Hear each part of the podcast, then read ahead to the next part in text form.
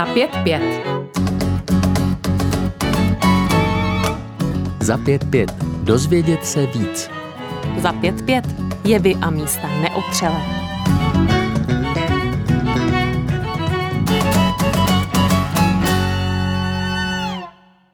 Vůně kvetoucích pomerančovníků nebo dobré kávy.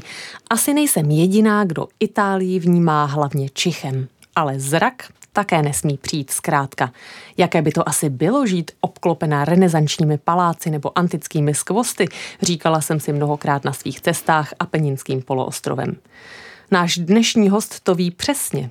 Je totiž rodákem z Florencie, kde také studoval a žil, než se před 16 lety odstěhoval do Prahy.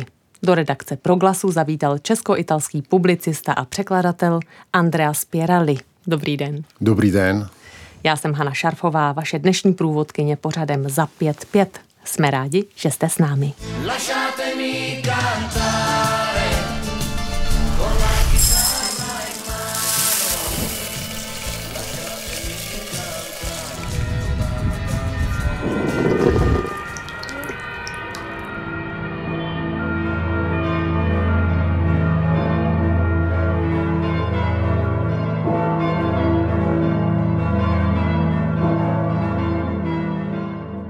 Už jsme se my Češi naučili připravovat italskou kávu?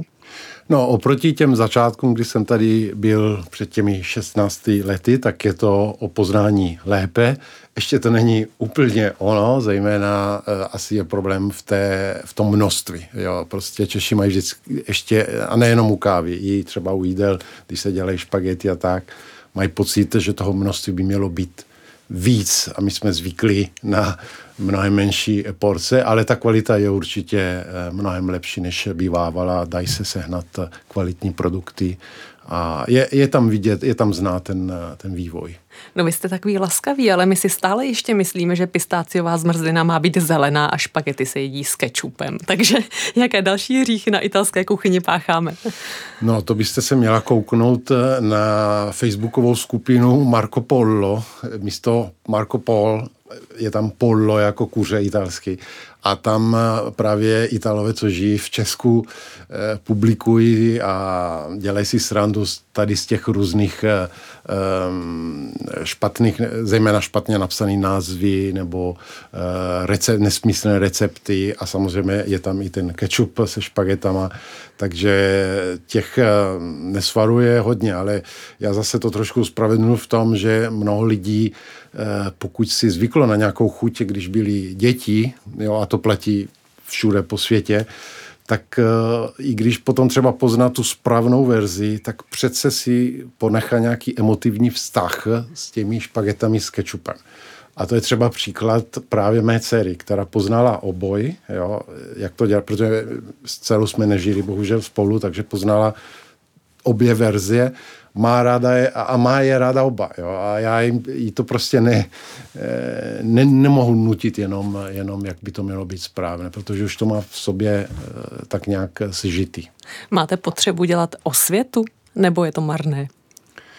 No, já se moc gastronomii eh, nezabývám, takže u mě je to marné, ale s tím, že nemám moc o tom zájem ale myslím si, že obecně marné to vůbec není, ale chce to čas. A jak říkám, já mám tady ten přehled těch 16 let, co jsem tady a první léta jsem tady eh, dělal nějaké projekty v pohostinství, eh, ve vzdělávání pro pohostinství, české pohostinství.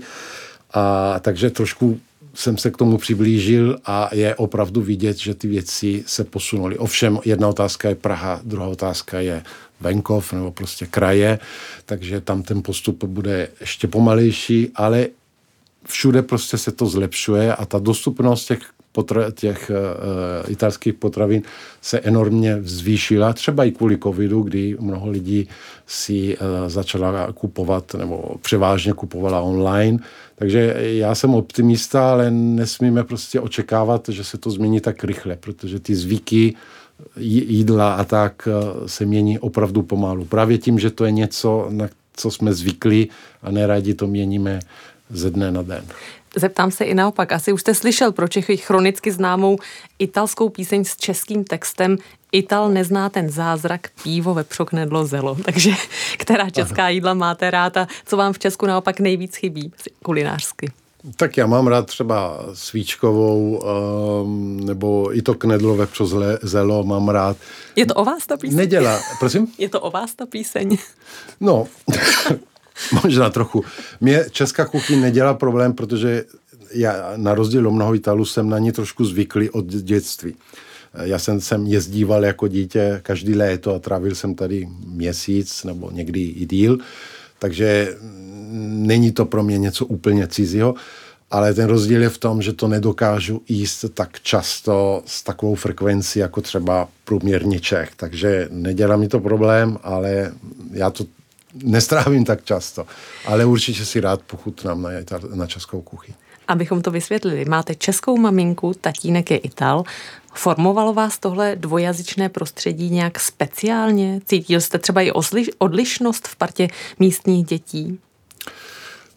To je docela složitá a i citlivá otázka, protože fakt, že eh, pocházíte nějak odinut a ještě v době, kdy ten svět nebyl, i, i ta Evropa nebyla tak propojená jako dneska. Mě je 44, tak mluvíme prostě o 80. léta, když jsem byl dítě, tak určitě vás to trošku zaznamená, že se cítíte jiný.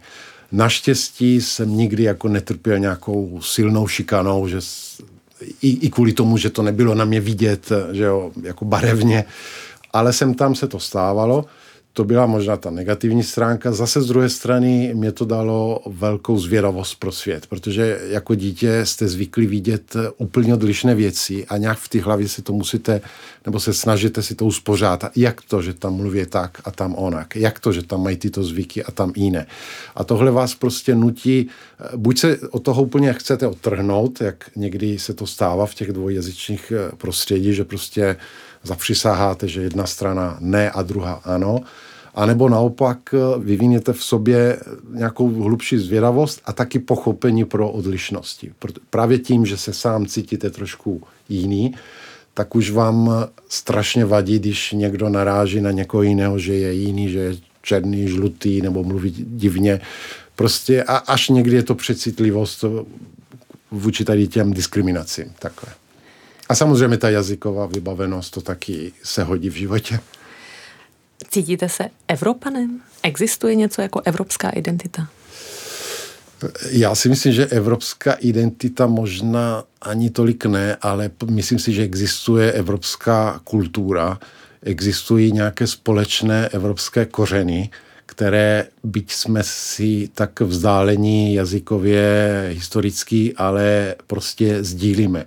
Začalo to eh, římský, římskou říši, která víceméně spojila celou tehdejší eh, Evropu a pokračuje to do dnes přes různé velké říše, války, rozdělení, zase spojení, Karel Velký. Prostě ta tendence se zblížovat a zase oddálit je tam konstantní. A už jenom kvůli té mm, geografické morfologii Evropy myslím si, že jsme odsuzeni být prostě spolu.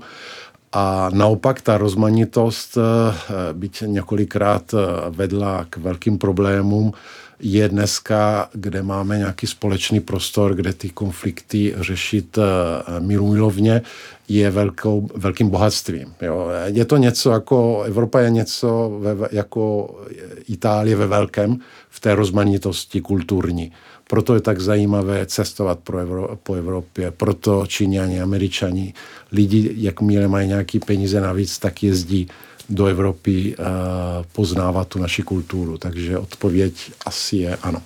A když vyjdete na ulici v Praze anebo ve Florencii, existují tam nápadné rozdíly v atmosféře nebo chování lidí? Taky jednoduchá otázka. No samozřejmě, že existuje. Ta atmosféra ve Florencii a obecně v Itálii, myslím, jako ta venkovní, takhle to, co můžete nasát, když jste venku, je podle mě mnohem eh, uvolněnější, kromě Milána teda, kde všichni běží a utíkají, tak eh, u nás se prostě chodí pomalej. Ty časy bývají nepřesný, když si dáte schůzku s někým, tak je tam větší tolerance. Vy jste přišel dnes naprosto přesně. No, tak eh, ano, právě protože jsem smíšený a jsem už na to zvyklý, A mm, tady je prostě cítit, aspoň v té Praze, já bydlím, třeba už v Brně to cítím trošku míň, jo, tady ten tlak na tu přesnost, na tu dočasnost to je ta dobrá stránka u Itálii. Zase z druhé strany máte, jo, ta atmosféra je příjemná, uvolněná, ale v praktických věcech, zejména v těch větších městech, je to úplně jiný. Doprava funguje mnohem špatně, veřejná doprava je na někdy opravdu mizerné, má mizernou kvalitu. Takže potom, když žijete v takovém městě jako Praha, sice třeba nadáváte na to, že tady jsou všichni trošku tak zamračený a pořád neustále e, zamýšlený a to, ale z druhé strany se vám žije dobře, protože dostanete všude, dostanete se všude rychle, ta doprava prostě nějak funguje, služby a, a podobně, tak to jsou takové dva velké protipóly. Ona, ta naše země s Itálií také historicky propojena. Prahu i jiná místa formovali mnozí italští architekti. Často se objevují názvy jako Vlašská kaple, Vlašská ulice, což ve své době znamenalo vlastně italská. Jaká je komunita Italů žijících v Tuzemsku dnes?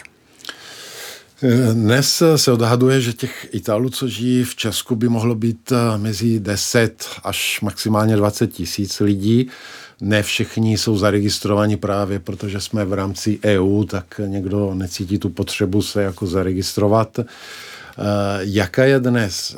To já, když dostávám tuto otázku, tak rozděluju ten, ten, ta migrace, řekněme tak, Italů eh, v současné době na tři velké vlny. Ta první hned po revoluce, kdy sem přicházeli dobrodružníci různého e, druhu, e, více nebo méně, často méně počest, e, po, e, Počestný? Tak, počestných lidí, kteří třeba utíkali z Itálie z různých důvodů. Bylo to takový divoký.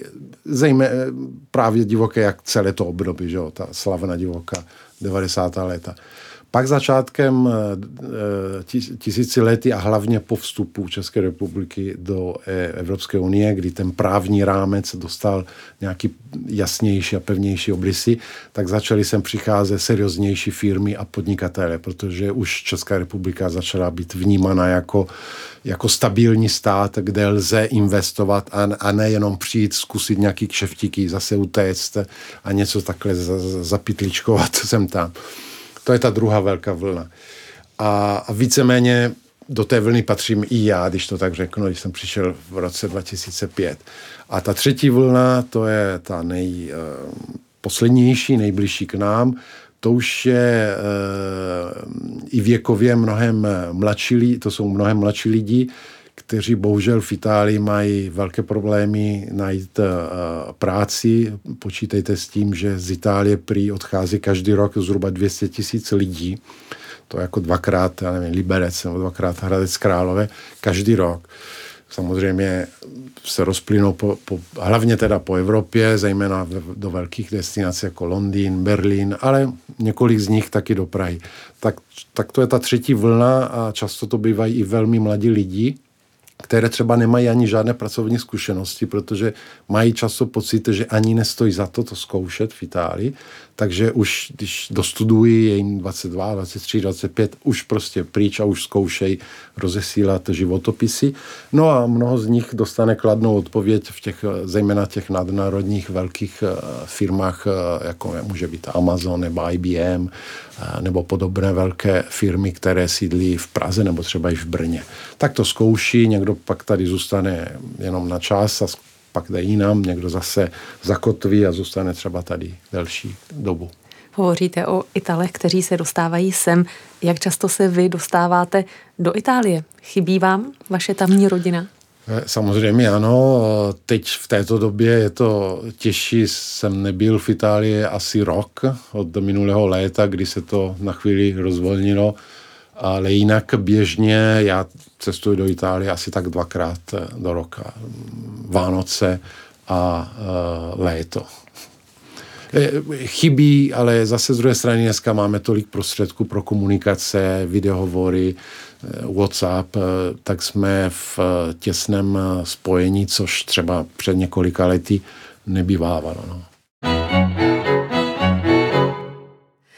V dnešní době se o rodině hodně diskutuje, o tom, co je a má být rodina, zda je třeba ji chránit.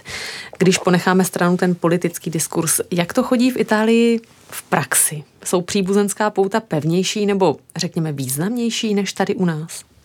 Rozhodně ano. Ta kultura rodina je mnohem hlubší a u nás se prostě to je taky obrovské téma, které by si vyžadovalo celou hodinu jenom eh, na toto to téma. Eh, není to eh, výhrada jenom Itálie, to, týká se to vlastně celé té jižanské Evropy a je to asi určitě spojeno s tím katolictvím, protože to můžeme spatřit i třeba v České republice v těch oblastech, kde ta katolická víra je silnější, tak není to výhradně naše věc.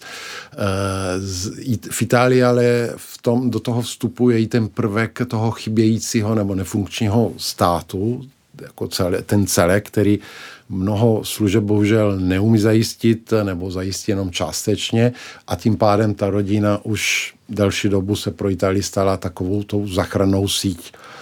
Proto, když se Češi dělají často srandu z Italu, že jsou takový mamánci, je to pravda, mnoho z nich zůstává doma do svých 30, 35 let a tak, ale z druhé strany musíme to trošku dát i do toho kontextu, že často uh, být, se osamostatnit ve, ve velkých městech v Itálii je opravdu těžké, nájmy jsou strašně vysoké, ty platy nejsou nic moc a hlavně není tam ta stabilita pracovního trhu, takže můžete mít práci na tři měsíce, pak zase vás eh, vyženou pryč, další projekt. Dostat smlouvu na neurčitou dobu, pracovní smlouvu na neurčitou dobu pro nás, pro mnoha lidí v Itálii je těžký. Tak proto ta rodina pak zůstává eh, takovým, eh, ten mama hotel je někdy otázka přežití, nejenom lenosti. I o tom, jakou roli hraje v životě Italů rodina a víra, nebo jak život tamní církve komplikuje třeba mafie, se budeme bavit s publicistou Andreasem Pieralim, hostem pořadu Za 5-5. Za 5-5 s Hanou Šarfovou. U rodiny ještě zůstaňme. Papež František upozorňoval, že Itálie stárne. Je situace alarmující? Papež František použil silná slova, které jsem si tady zapsal. Mluvil o demografickou zimou, eh, studenou a tmavou. Zimou jako období roční. Čili nějaký období, který trvá velmi dlouho a který způsobil to, že máme nejnižší porodnost v Evropě a co se týče podíl starších lidí, jsme, myslím, na čtvrtém místě v, na světě po Japonsku a Španělsku nebo něco takového. Eh, je to problém, protože i přes eh, migrační vlny a cokoliv dalšího italská populace se snižuje. A některé odhady mluví o tom, že do roku 2050, myslím, by mohla být eh, asi tak o polovinu menší, pokud si dobře pamatuju, než dneska. E, tak je to problém jednak ekonomický, protože budete mít méně pracujících lidí že jo, a nápor na sociální systém a jednak obecně jako stát jste slabší. Jo, ztrátíte popul... Dneska ten italský trh je ještě zajímavý, že 60 milionů obyvatel je e, zajímavý sousto pro, pro firmy, pro e, investice a podobně. E, takže ta situace je složitá, ale trvá už tak dlouho, že možná ta země se na to zvykla a už si to takhle sama ospravedlňuje, no jo, je to tak, prostě, co se dá s tím dělat. Teď jsou nějaké pokusy s tím začít něco dělat, třeba nedávno vláda, nová italská vláda zavedla uh, univerzální um, příspěvek na každý dítě, a který ale není nijak moc uh, vysoký. Myslím, že v průměru jsem si tady někde napsal, že to má být 160 euro až maximálně 250, ale ten průměr by měl být 160 euro za jedno dítě. Uh, a je to oslavováno jako velká novinka, ale přesto ve zbytku Evropy je to naprosto standard, že porodíte dítě a máte nezávisle na tom, kde jste pracovala nebo kdo jste, máte nárok na nějakou uh, podporu. Něco podobného se týká i pracovního trhu. Před několika lety vláda, kde eh, měla koaliční vláda s hnutí pěti hvězd, zavedla takzvaný univerzální příjem, občanský univerzální příjem, ale v podstatě je to normální uh, příspěvek do zem, pro nezaměstnanost. Jo?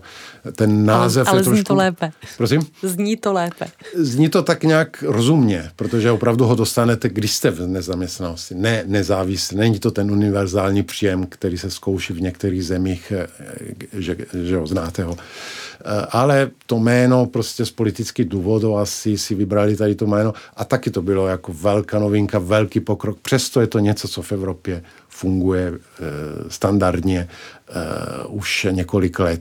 A tím ještě chci zdůraznit, že ne, že by v Itálii nebyly takové podpory, ale u nás jsou hodně uh, korporativní, čili záleží jakou práci děláte, záleží, co ta kategorie profesní si uh, vydobila, co si vysmlouvala a proto je ten problém toho partikularismu v Itálii, jo? Že, tě, že ty obecné mm, e, opatření pro celou populaci, je jich málo, jsou hodně slabé, takže celá ta země, a to vlastně trvá od renesance do dnes, e, nebo ještě od středověku, je rukojmí tady těch konfliktů mezi odlišných zájmů, což je otázka standardní v celém světě se, se to děje ale ten vznik moderního státu u nás se někde trošku zaraz, za, zarazil a jsme prostě porad v tady těch bojích, který vyčerpávají tu zemi, ty zdroje,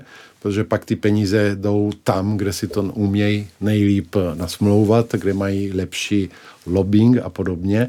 A celá ta politika u nás se týká v podstatě tady to neustále rozhá, rozhádávání o penězích a nezbývají tolik eh, zdroje pro budoucí vývoj, pro inovace, pro modernizace státu. Mimochodem, když papež prohlásí něco takového, o čem jsme hovořili před chvílí, rezonuje to v italské společnosti, která je z více než 95% katolická, tedy v určitém protikladu k extrémně sekularizované české společnosti, anebo lidé pokývají hlavami a pustí si třeba fotbal? Oba.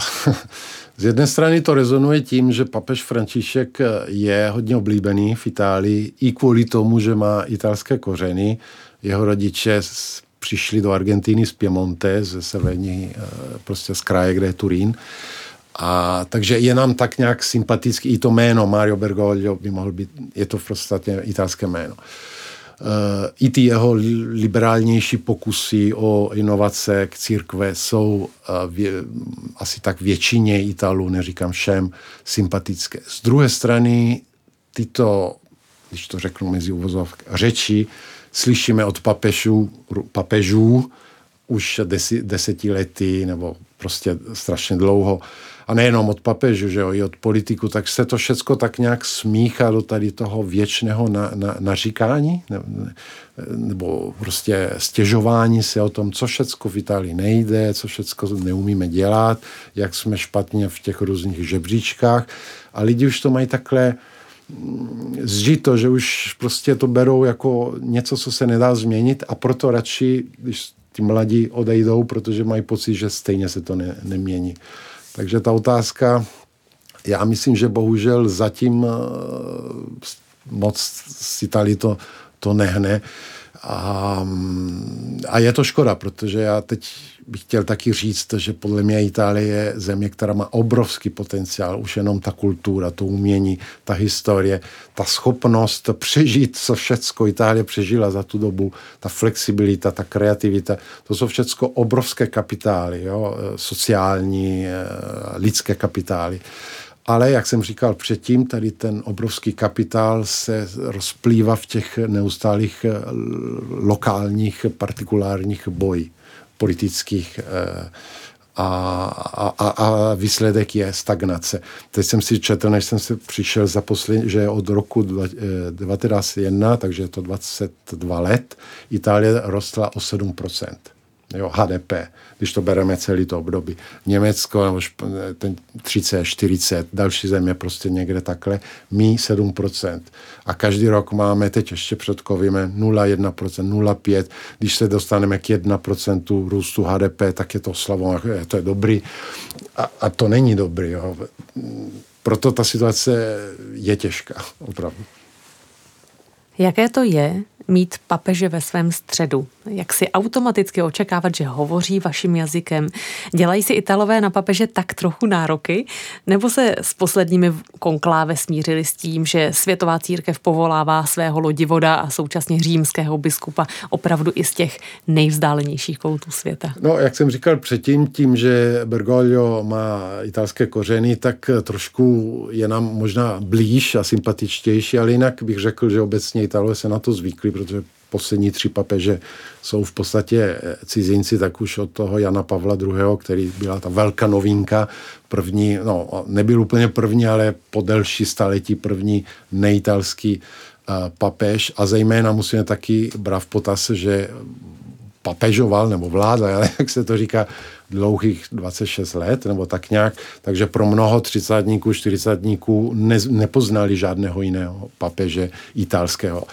Že by si ho přivlastňovali tím, že máme Řím u nás, to bych neřekl, protože přece ta katolická církve už má tak dlouho tu univerzální dimenzi eh, celosvětovou, ale samozřejmě fakt, že papež je v Itálii a, a vždycky byl, kromě teda nějakou ve středověku nějakou kratší dobu, eh, a mluví do té italské společnosti, do té italské politiky, to má vliv na Itálii. A to má takový vliv, který pak tu Itálii rozděluje. Jo? Prostě my máme silně protikatolické, nebo jak to říct, proti náboženské ladění, u, zejména teda u těch levicových smýšlejících eh, lidí, který právě toho mají až až, i přesto, že teď s Františkem se na to už začínají dívat trošku jinak, ale jsou zvyklí na to, že, nebo mají pocit, že papež a církve mluvila moc často do těch velkých změn, třeba když se řešil eh, rozvod, my, my máme legální rozvod od roku 75,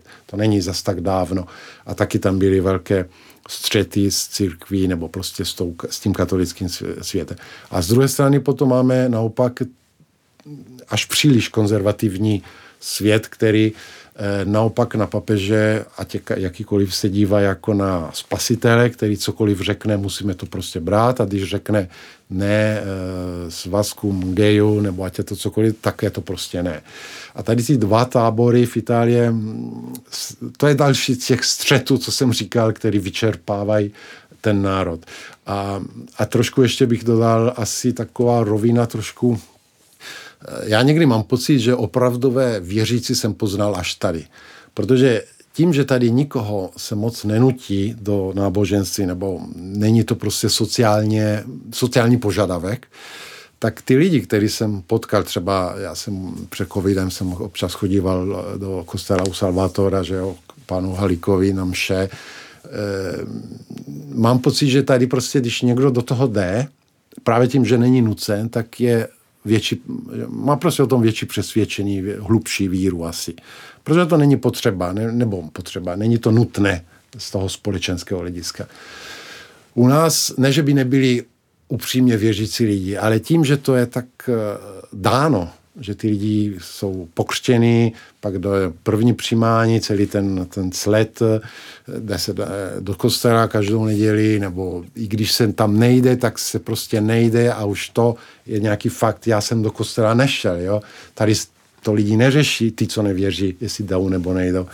Tak celé tohle trošku vytváří, nechci říct, i, i, mm, jo, rozumím, co, co chci říct. Trošku, možná trošku modlárství, možná trošku falešný, ale ty lidi určitě ten pocit k tomu vyššímu mají nějaký svůj postoj.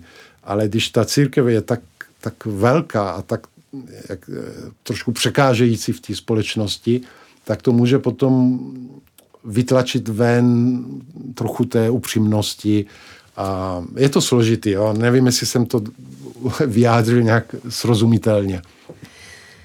Bavíme se o té institucionální eh, stránce náboženství, eh, které souvisí i s naším dalším tématem, které teď otevřeme. I česká média reflektovala kroky papeže Františka, který blahořečil soudce Livatína, kterého zavraždila před 31 lety mafie a také svolal pracovní skupinu, která má realizovat exkomunikaci mafiánů z církve.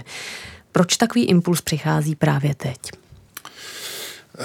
přichází právě teď, eh, to vám neřeknu úplně přesně, ale zapadá to do těch snah, eh, františkových snah eh, tu církve modernizovat a liberalizovat. Ale to, co bych rád k tomu dodal, je, že tam je vidět přesně přístupu církve k mafii v Itálii je vidět přesně tady ty dva rozměry. Takže máte z jedné strany tu, řekněme tak, tu církev těch eh, malých farností, těch eh, malých knězů, který děl, opravdu uh, pracují podle toho evangelia a aplikují ho do života a riskují, protože církev má několik, uh, třeba Don Luigi Pugliese je ten nejznámější, kterou, kterého mafie zavraždila v roce 93 takže tady ty... To znamená, že církev má oběti mezi kněžími, kteří ano, byli ano, uh, zavražděni mafí. Ano, ano. Ne, neumím vám říct kolik, ale má jich.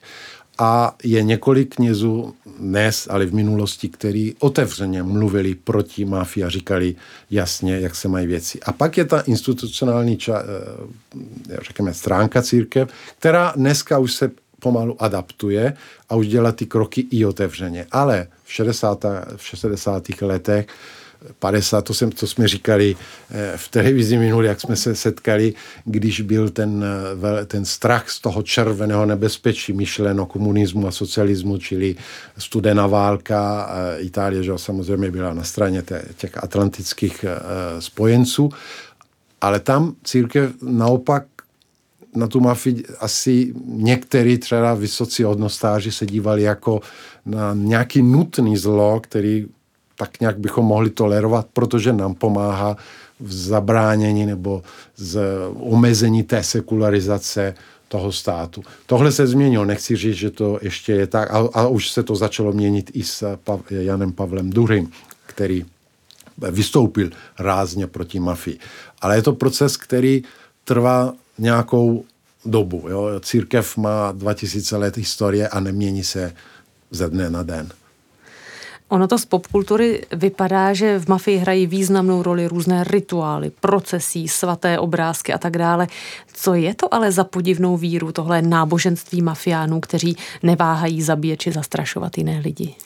Tohle je eh, prostředek legitimizace eh, jejich moci mezi eh, obyčejnými lidmi, který právě zejména teda Jihu Itálii, tam ještě ten, ten, ten, jak to říct, ten podíl těch věřící je ještě vyšší než v severní Itálii, takže pro mafiány být zajedno s církví nebo s církví, řekněme, s náboženství a ukázat se jako silně věřící, vždycky byl nástroj, jak, jak u sebe uspravedlňovat a spojit tu svoji moci s tou uh, náboženskou moci.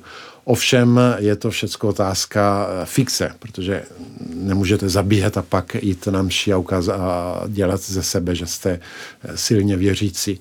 Ale to je právě zase ten problém eh, toho, té, té, té, té vnější stránky to, co vypadá na venek, ta institu, institucionalizace, jak jste řekla správně, ale ten vnitřní rozměr ten je úplně uh, někde jinde.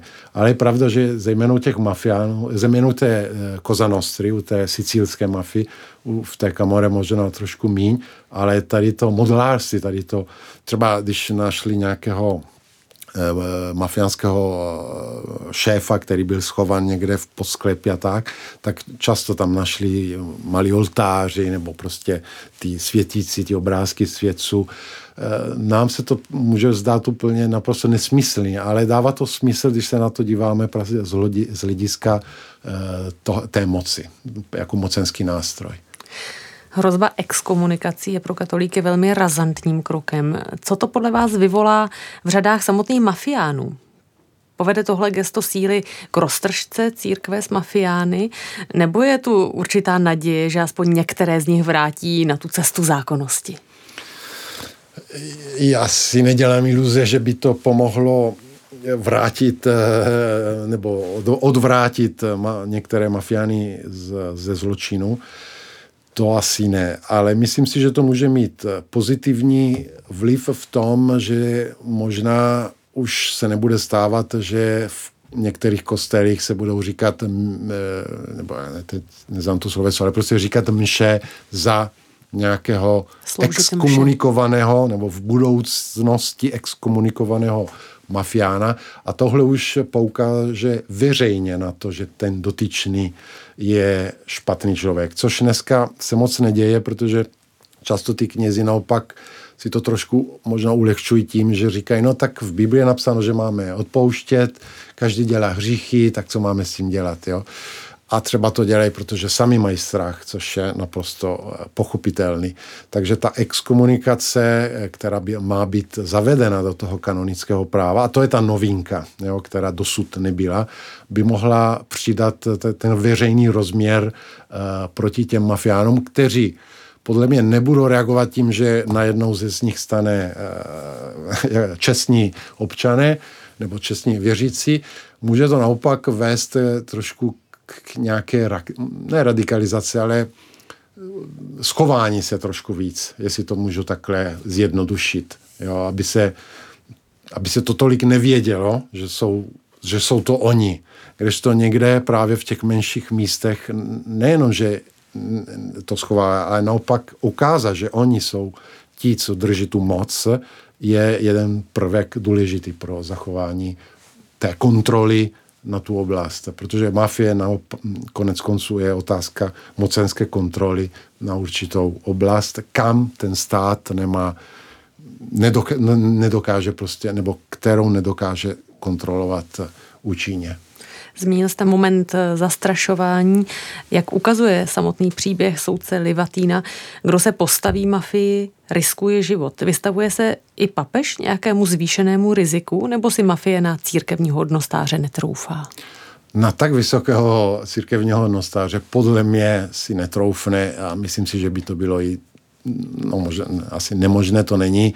Víme o tom atentátu, že Ali Akča, od Ali Akča proti Janu Pavlovi II. Uh, ale myslím si, že to není v zájmu uh, mafie, protože strategie mafie právě od těch 90 těch let, když byly ty slavné vraždy Falcone, soudců Falconeho a Borsellino, Borsellina, eh, se trošku změnila. A teď ta jejich strategie je být jako v pozadí. Ne, ty vraždy pokračují, ale jsou spíš mířena jak by to, na specifické terče a nemají cíl ukázat venku tu svoji, eh, tu svoji neomezenou moc. Proč? Protože přece v těch 90. letech eh, ta série slavných velkých vražd vyvolala, vyvolala i na jihu Itálie velký odpor. Uh, a byl maxi proces, který se konal, nevím jak dlouho, ale prostě eh, trval několik let a bylo odsouzeno stovky tady těch eh, mafiánů, teď si nepamatuju ty čísla, ale ten maxi proces byl velký úder proti mafii. Takže dneska ta strategie uh, italské mafie je spíš se snažit prorůstat do té legální ekonomie a být tak nějak v pozadí, nevidění. Což samozřejmě někdy neumějí nebo nechtějí. Někdy prostě ty vraždy, ty vraždy se, se konají, ale není to už to střílení bez břehe po ulicích, jak to bývávalo třeba v 80. letech. Proto na tu vaši otázku bych odpověděl, že papež může eh, mít eh, klidné sny. nebo aspoň já mu to přeji. Za pět pět. Vaším průvodcem je Rádio Proglas a naším hostem italský novinář a překladatel Andreas Pierali. Píšete o sobě, že jste vášnivým propagátorem návratu ke kulturním kořenům evropského humanismu a renesance jako východiska z morálního a sociálního úpadku, který starý kontinent prožívá. Je podle vás italská nebo evropská společnost v morálním úpadku? Uh... Řekl bych, že ne. A sám si protiřečím, protože tohle je něco, co jsem říkala, psal před nějaký lety. Tak jste se stal optimistou od té doby. Jo a ne, ano, ne, v podstatě ano. E, dneska, když se dívám na, na ty, co dneska mluví o morální úpadek Evropy, tak přesně víme, odkud ta kritika pochází a často jsou to právě národy nebo státy, které podle mě mají mnohem větší máslo na hlavě, než máme my. Já si myslím, že Evropa je v krizi, není v úpadku.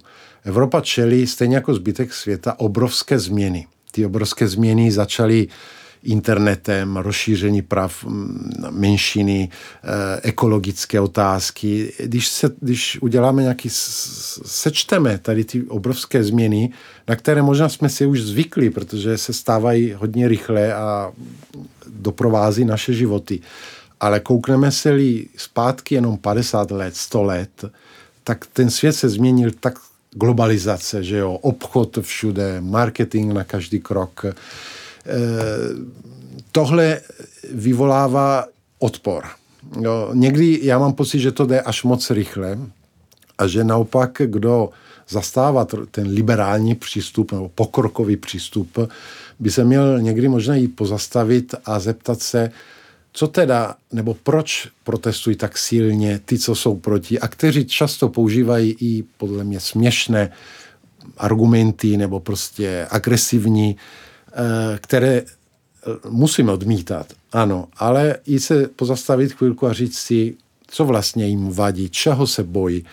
A možná dospějeme k názoru, že některé věci, některé novinky můžou vyvolávat nejistotu v jistých eh, kruzích. A že ta nejistota nelze bagatelizovat jenom tím, že jsou primitivní, že jsou prostě nevzdělaní. Eh, můžeme mít ten pocit, ale přece jsou to naši spoluobčany. A teď mluvím v Česku, ale i obecně že v Evropě. A pokud nechceme, aby se radikalizovali, aby volili čím dál extremitější hnutí a politické strany, tak se musíme naučit s nimi vést nějaký dialog. A je to těžké, já neříkám, že to umím. Já často na tom Facebooku někdy taky se nechám nést těmi emocemi a říkám nebo píšu věci, které potom lituju. Ale systémově myslím si, že ten krok by měl být tenhle, protože ten morální úpadek, dneska bych řekl spíš morální přeorganizace, přeměna, prostě jsme ve velkých, žijeme uprostřed velkých změnách. Už jenom ten internet, ta digitalizace na to lidstvo působí možná, možná mnohem silně, než bylo objevení tisku. Možná je to něco srovnatelné s objevení zemědělství, jak, jak, jak je to hluboký, jak je to velký. A my jsme v tom ještě nedokážeme úplně ocenit, co všechno to způsobuje na různé skupiny oby, obyvatelstva. Takže já si myslím, že ta Evropa má na to se s tím vypořádat, právě protože má ty kultur, hluboké kulturné kořeny, má tu flexibilitu být otevřena na ty změny, ale je nutno prostě být opatrný, takhle bych to řekl. Ale jak by nám mohl pomoci návrat ke kulturním kořenům humanismu nebo renesance? Neidealizujeme si některé dějné etapy? Ano, určitě idealizujeme, protože se na to díváme jako na ten zlatý věk. Že jo? Když se díváme na minulost a jsme nespokojeni se současností, tak všecko bývávalo lepší. Nebývávalo lepší, protože v renesanci přece byly mory, byl mnohem větší, více válek. Ano, měli jsme Leonarda, Botticelliho a všecko takhle. Třeba ve Florencii, jak jsme se eh, o tom bavili, ale zároveň to nebyl věk, do, do kterého my současní bychom rádi jako žili. Takže idealizujeme, se, idealizujeme to a abych odpověděl na tu vaši otázku, ten humanismus vidím jako eh, nebo ten návod by mohl být opravdu si zase vzi, eh, dát do prostřed toho eh, lidského tvora, toho člověka a jeho potřeby a ty potřeby se na ně dívat opravdu rozsáhlej a nezapomínat i na potřeby těch, kteří jsou nám sociálně vzdálení, kterým nerozumíme, protože konec konců tvoří s námi stejný, eh, stejnou společnost, žijou stejný prostor. Tak možná ten humanismus bych viděl takhle, ale já na to samozřejmě nemám nějakou, nějaký všelek. A co současnost? Nevidíme ji černější, než doopravdy je? Vidíme ji černější, ale vidíme ji černější právě proto, že jedna z, jeden z velkých vydobytku té evropské civilizace od osvícenství, ale ještě předtím, je právě ta schopnost kritizovat sami sebe a dívat se na sebe kriticky. Jenomže někdy myslím si, že to přeháníme a máme pak pocit, že tohle jsou nejhorší doby, co svět zažil. Ale když se podíváme na statistiky, teď nějaký výzkumník napsal knihu, která rozdělala velké vášně, protože on napsal jasně, že když se díváme na čísla, tak svět se neměl nikdy líp než dneska. Když se podíváte na gramotnost, počet válek, počet násilně zavražených lidí, všecko dohromady, tak je to nejlepší věk se vším všudy. Samozřejmě člověk si řekne, no a co Sýrie, no a co e, Ukrajina, všechno tady. No jo, ale to jsou právě ten, ten pohled, který zaostříme na nějaký problém a z toho máme pocit, že to je horší, než, než to je. Ale říkám si, to, že to umíme dělat, si myslím, že je právě znak toho, té naší civilizace, která je schopna a připravena a ochotná se sama sebe renovovat a přeměnovat. Ale bolí to a trvá to nějakou dobu a ty výsledky, pokud budou pozitivní snad, uvidí možná naše děti nebo vnuci. My jsme v tom a nevidíme to, jsme prostě v, to, v té bouři a zdá se, že prší až moc a že jsou blesky, ale potom z toho bude úrodná že půda, protože zapršelo. Teď jsem to tak nějak přirovnal při země, ale ta krize je i příležitost, jak se říkává. Těmito slovy končí italský díl pořadu za 5-5. Andrea Sipierali, díky, že jste byl s námi. Arrivederci. Arrivederci, děkuji vám a i posluchačům. Hanna Šarfová přeje hezké dny a příjemný poslech dalších pořadů Rádia Proglas. Naslyšenou.